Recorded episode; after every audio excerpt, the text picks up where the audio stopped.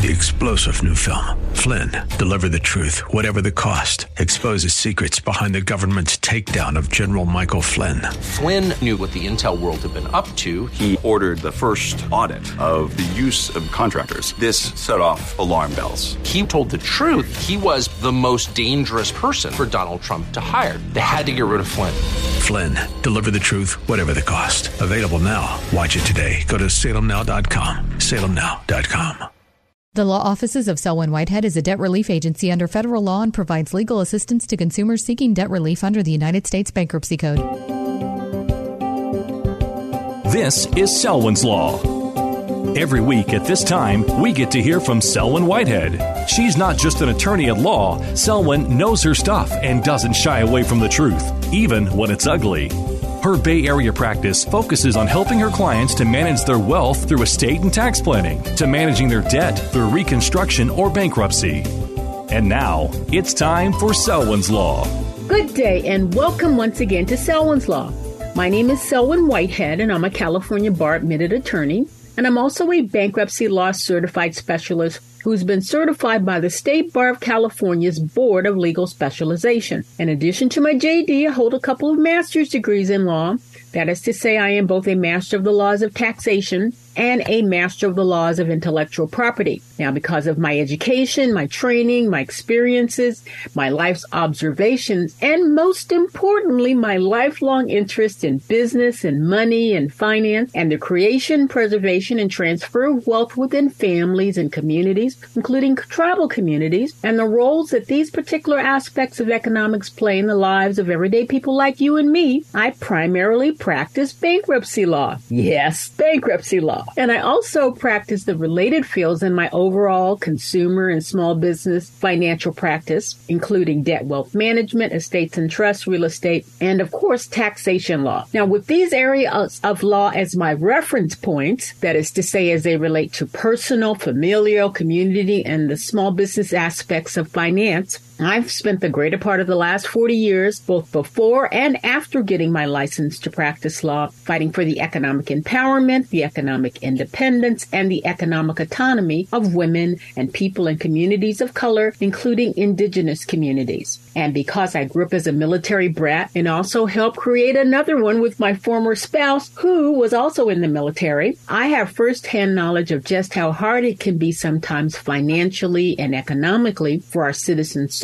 sailors, airmen and women, and Marines and their families in our sometimes less than patriotic capital based economic system, especially after these individuals and their families separate from the service. As such, I also proudly serve veterans of all stripes and in all branches of the military. And as I've shared with you many times, I had the great fortune to not only know and spend time with, but actually live with and actually became great friends in different parts of my life with both my maternal and paternal grandmothers, both of whom survived the four great economic challenges of the 20th century. That is to say, the Great Depression, the privations of World War II, and unfortunately, the systemic racism and misogyny that continues through into our society today. Now, as these women helped raise me and loved me and shared with me some of the great stories of their grandparents who loved and raised them in the post Reconstruction Jim Crow South,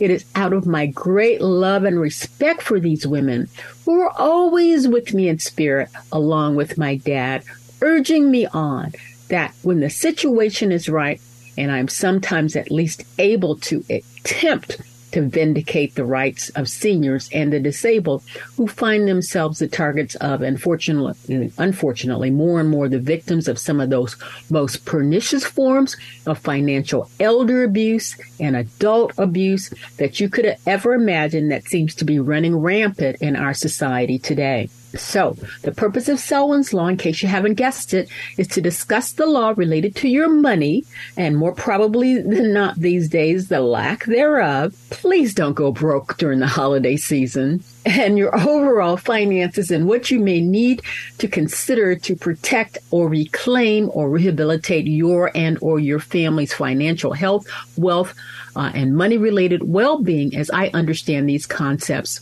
in this non threatening educational forum. However, I must once again ask you to please note that this show does not provide any legal advice, nor am I developing an attorney client relationship with anyone within the sound of my voice.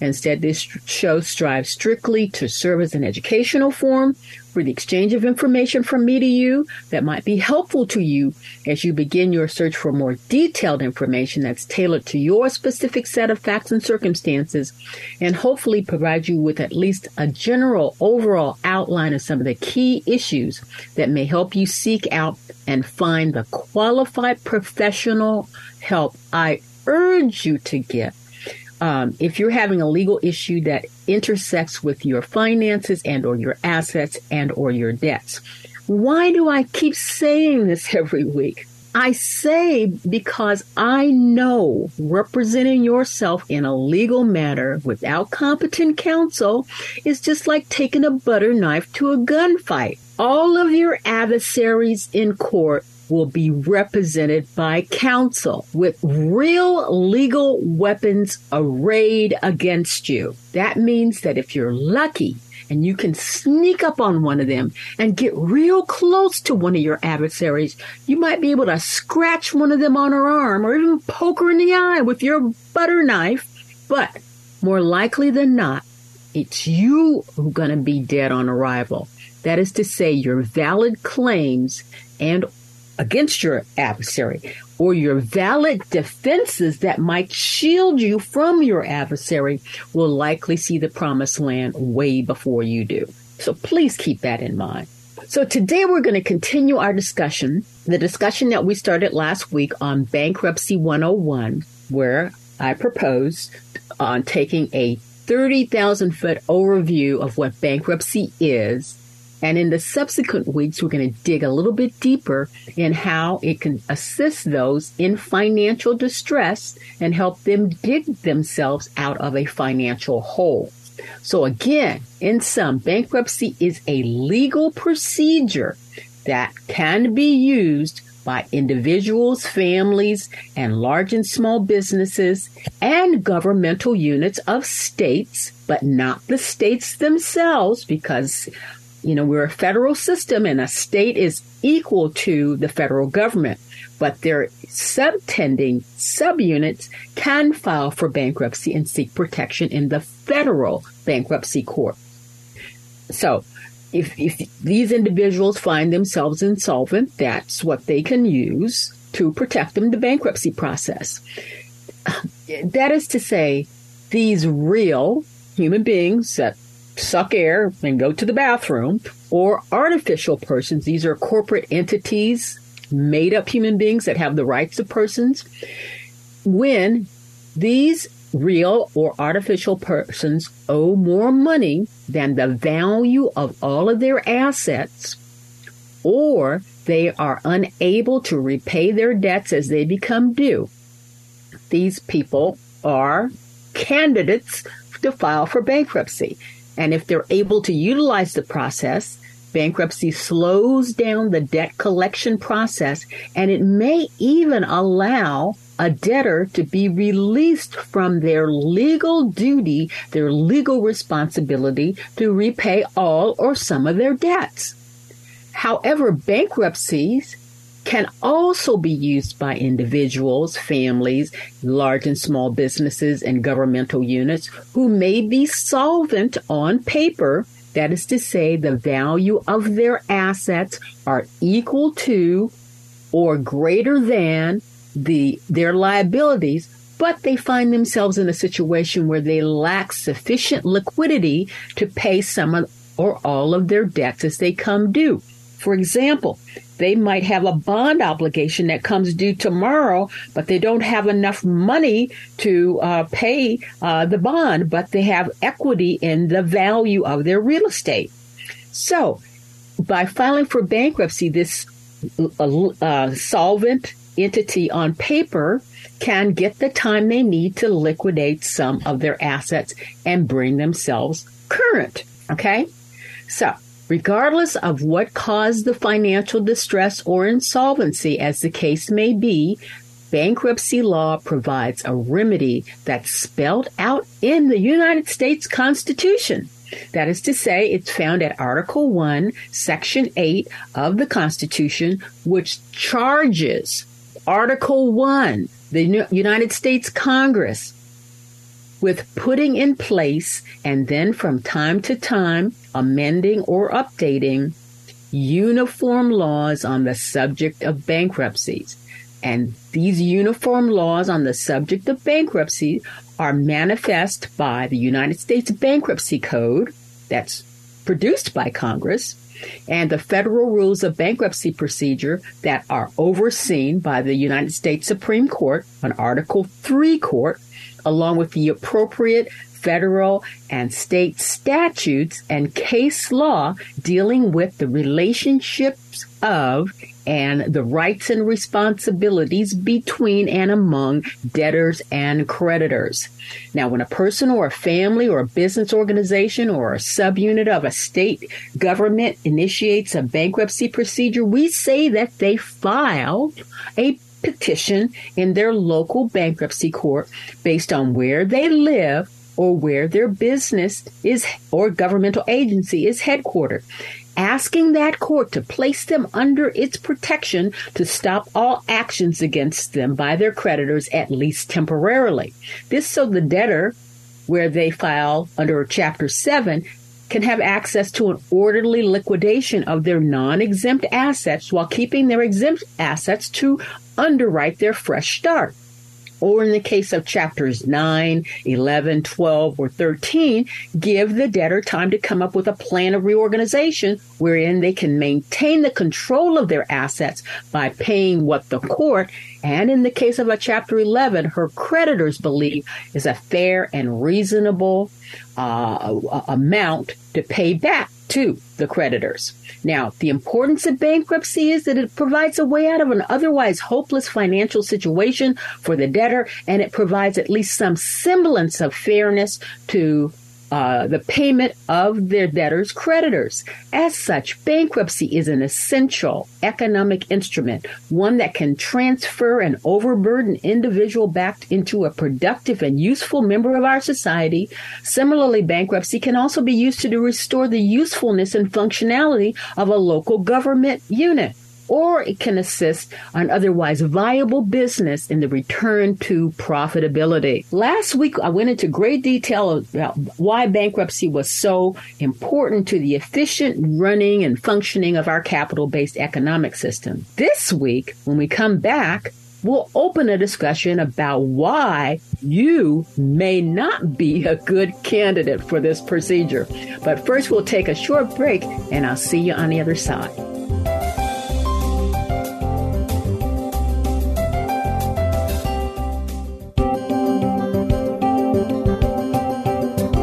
Now back to Selwyn's Law. Once again, your host, Selwyn Whitehead. Welcome back to Selwyn's Law as we continue our discussion of today's topic, Bankruptcy 101.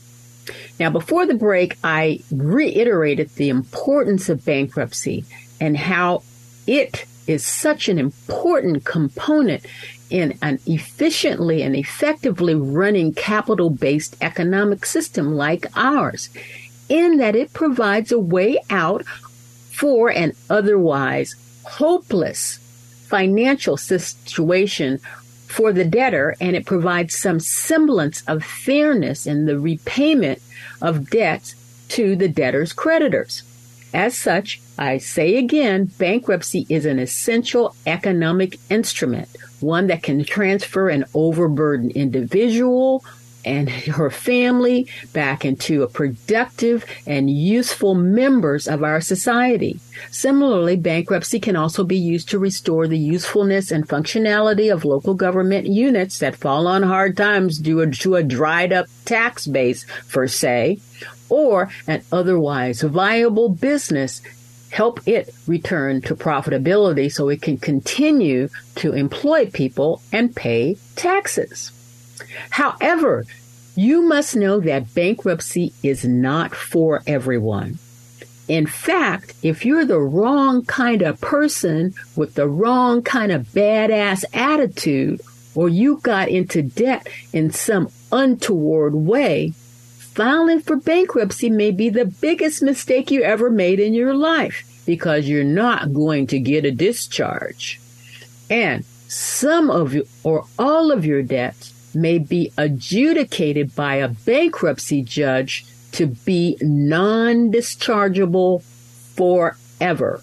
That's a financial death sentence in some instances. So there's a section of the bankruptcy code that I'm honing in on, and not that you need to remember this number, or even if you do, maybe you can look it up on Google afterwards. But it's bankruptcy code section two, 523 dealing with exceptions to discharge. Now, last time we talked about discharge is the ultimate goal of anyone that files for bankruptcy because you can discharge some or all of your debt depending on the facts and circumstances. So, exception to discharge means, uh uh-uh, uh, this debt sticks to you like white on rice. You can never get rid of it. So, an overview of Section 523. This section of the Bankruptcy Code operates as an exception to Section 722B's general grant of discharge at the conclusion of a bankruptcy. Section 523 provides a list of particular debts that are described as non dischargeable. Now, no single public policy rationale justifies the inclusion of each of the debts accepted from bankruptcy discharge. Rather, non dischargeability is justified, and thus the obligations are included in Section 523, 523 for two broad reasons. The first reason is because of the worthiness of the creditor in comparison to the debtor. And the second reason is the misconduct of the debtor. So, the worthiness of the creditor, this is a public policy determination by Congress. Remember, they're the ones in charge. So, it might be that there's a higher calling to call for us to repay our debts, notwithstanding the fact that we would otherwise be eligible to have the debt discharged. And the other broad category is you were such a badass that um, Congress agrees that you're a badass, and so you have to pay this debt. So let's look at look at these two broad categories of non-dischargeable debt. Okay, a reading of 523 as a whole indicates that most of the exceptions to discharge in bankruptcy are in place. Uh, first, to avoid uh, the payment of certain types of debt, the payments that are important for important policy reasons. Okay, so exceptions falling into this category that there's policy, public policy reasons to not have this debt be discharged are most unseasoned taxes and custom duties. So, we, you know, to run a government, we need to pay taxes. Some of your taxes can be discharged in bankruptcy if they're seasoned. What does that mean? That means that you actually filed a non fraudulent tax return, but maybe you were unable to pay your taxes. After a while, the tax that's due falls into a black hole and you don't have to pay it. But for most of us, the taxes are unseasoned, meaning they haven't been in that stasis stage for long enough. So those taxes are non dischargeable or you have debt to pay your tax debt. So, what do I mean by that? You pay your taxes with a credit card or the proceeds of a personal loan, and then you stiff the lender thinking that you're going to file for bankruptcy. And since it's credit card debt, you think that it's unsecured and you're going to be able to get rid of it along with your other credit card debt. Not another area uh, of uh, of debt that cannot be or that is non-dischargeable is alimony and child support payments. The public policy reason is if you don't take care of your own kids or your former spouse, the rest of us have to. And Congress has decided that we don't want to take care of you and your former spouse and your kids. That's your responsibility. So if you owe uh, alimony or child support, you're gonna have to pay that in bankruptcy, and you're gonna have to be current.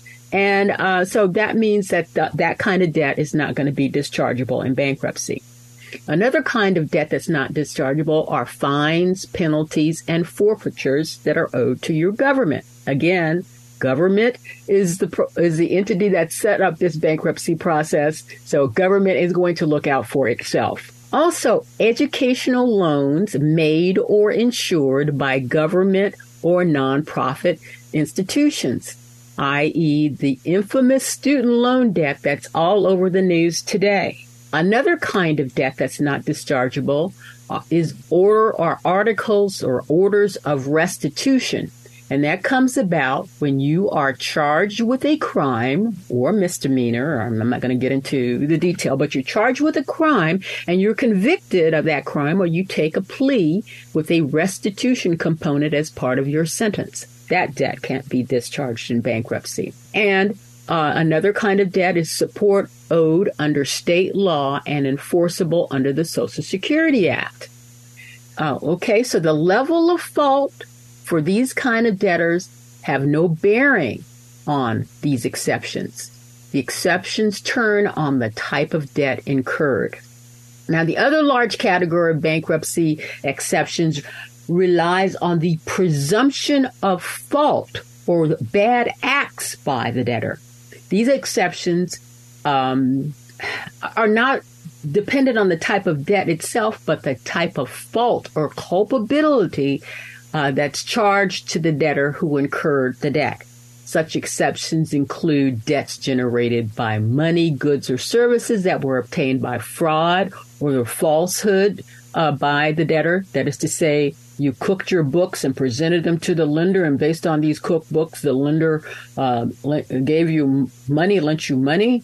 Um, when you file for bankruptcy, the lender is going to come into your bankruptcy case and see to it that you do not get away with discharging what you owe that particular lender. Also, for willful and malicious conduct, that is another area. Um, also, if you cause the death or injury of someone else while driving under the influence of alcohol or drugs, or flying an airplane under the influence of alcohol or drugs, for that matter, uh, that that will not be dischargeable and also fraud or defalcation while acting as a fiduciary, or if you uh, uh, embezzle or, or you commit larceny. An example would be Selwyn uh, has money in her trust account. Uh, that money belongs to her client, and she decides that she's just going to have a big party and spend all that money and try to skip town. Well, no, Selwyn's going to get in trouble with the state bar. And if she thinks she can file for bankruptcy, she's going to be SOL. So we're going to leave it there for now. But when we come back again next time, we're going to continue our discussion on the pros and cons, the goods and bads of bankruptcy, and how you might need to keep it in mind in case you run into hard times and fall on financial distress. But we're going to leave it there for now. But as always, in closing here at Selwyn's Law, we want to stay on the right side of the law, including the laws of bankruptcy and their protection of us if we have a positive reason to be in there, and how it can really cause us a lot of pain if we're trying to exploit the system. But in the meantime, and inasmuch as it appears that some or all of the variants of COVID 19 will be with us for the foreseeable future, I once again ask you to please get vaccinated and boosted. And don't forget to get your flu shots. And even if you have all your shots, but especially if you don't, please take the necessary precautions to protect not only yourselves and your families, but those you come into contact with, like me. So, at a minimum, please mask up when we're out and about. There's a bad, uh, there's a tridemic going on right now that we all need to try to stay away from. So till next time, take care, bye for now, and happy holidays. Thank you for taking the time to listen to Selwyn's Law. Remember, the law office of Selwyn Whitehead is a designated debt relief agency under the federal law and provides legal assistance to consumers seeking relief under the bankruptcy code. When it comes to your finances and your rights, seek no other than the law office of Selwyn Whitehead. Selwyn is your go to finance attorney, specializing in estate planning, wealth management, bankruptcy, tax, and real estate law. In other words, Selwyn knows her way around the dollar, and your rights are protected by our laws. Protect your money, know your rights. Partner with Selwyn Whitehead. For immediate assistance, or if you have questions, call 510 633 1276, 510 633 1276, or go to selwynwhitehead.com. The preceding paid program is sponsored by the Law Office of Selwyn Whitehead, who is solely responsible for its content. Three star general Michael J. Flynn, head of the Pentagon Intelligence Agency, knew all the government's dirty secrets. He was one of the most respected generals in the military. Flynn knew what the intel world had been up to, he understood its funding. He ordered the first audit of the use of contractors. This set off alarm bells. The explosive new documentary, Flynn, Deliver the Truth, Whatever the Cost, and covers the facts behind this scandal. Flynn told the truth. He was the most dangerous person for Donald Trump to hire. I find out the worst enemy that I'm going to face in my life is right here in America. They took my assessment and they wanted me to change it. And I was like, I'm not changing it. They had to get rid of Flynn with in depth interviews, archival footage, and never before seen personal records of the man behind the headlines. I just felt like I was drowning. Flynn, deliver the truth, whatever the cost. Available now. Watch it today. Go to salemnow.com. Salemnow.com.